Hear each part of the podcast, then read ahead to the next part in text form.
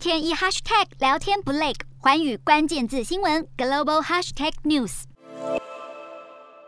国民力量党候选人尹锡悦以不到百分之一的票数差距险胜对手李在明，当选南韩新任总统。然而，民调显示四千位受调者中有将近一半的选民其实并不满意自己所选，表示只是出于无奈，在一群候选人中挑出一位，相较之下不是最糟糕的选择。选民态度之所以如此消极，是因为本届选举有关候选人的负面八卦消息铺天盖地，甚至比国家政见还要更占版面。而尹锡悦的竞选主张更是前所未有的深化了南韩社会的性别对立。尹锡悦在竞选初期曾积极笼络女性主义者的选票，但南韩在近年出现不少质疑，认为当前执政党太过优待女性国民，尤其在二十岁世代的年轻男性当中，更是掀起一阵反女权浪潮。今年初，尹锡悦突然立场大转弯，扬言当。选后要废除政府的女性家庭部门，还声称南韩已经没有结构上的性别歧视，只有个人行为问题。骤然转变的态度被批评完全是为了追求选票，把女性主义当成造势工具。除了性别议题外，尹锡悦在经济方面支持市场导向，认为应该由私营部门来创造就业机会，